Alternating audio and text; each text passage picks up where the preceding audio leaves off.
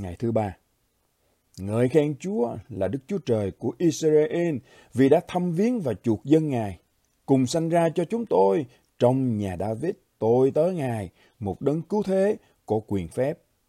Như lời Ngài đã dùng miệng các thánh tiên tri phán từ thở trước, Ngài cứu chúng tôi khỏi kẻ thù và tai mọi người ghen ghét chúng tôi.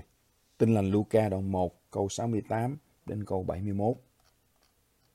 Ngày thứ ba Chuyến viếng thăm được mong đợi từ lâu.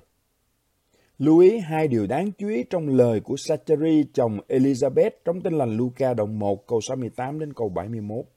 Thứ nhất, 9 tháng trước đó, Sacheri đã không tin vợ ông sẽ có một đứa con.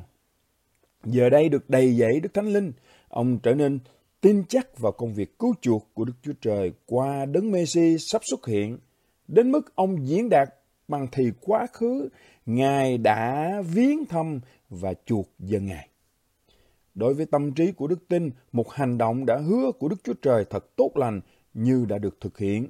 Sacheri đã học cách bám lấy Chúa dựa vào lời của Ngài và vì thế ông có một sự bảo đảm thật đáng lưu ý.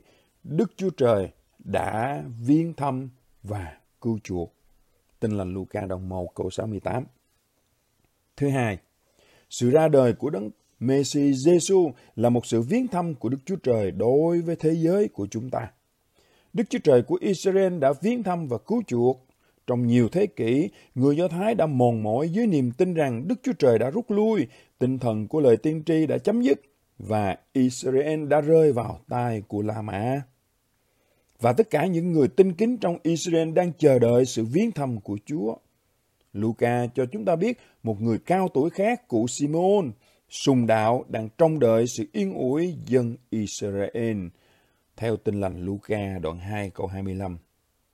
Tương tự, bà Anne hay cầu nguyện đã trông đợi sự giải cứu của thành Jerusalem. Theo tin lành Luca đoạn 2 câu 38. Đây là những ngày của một sự trông đợi lớn lao.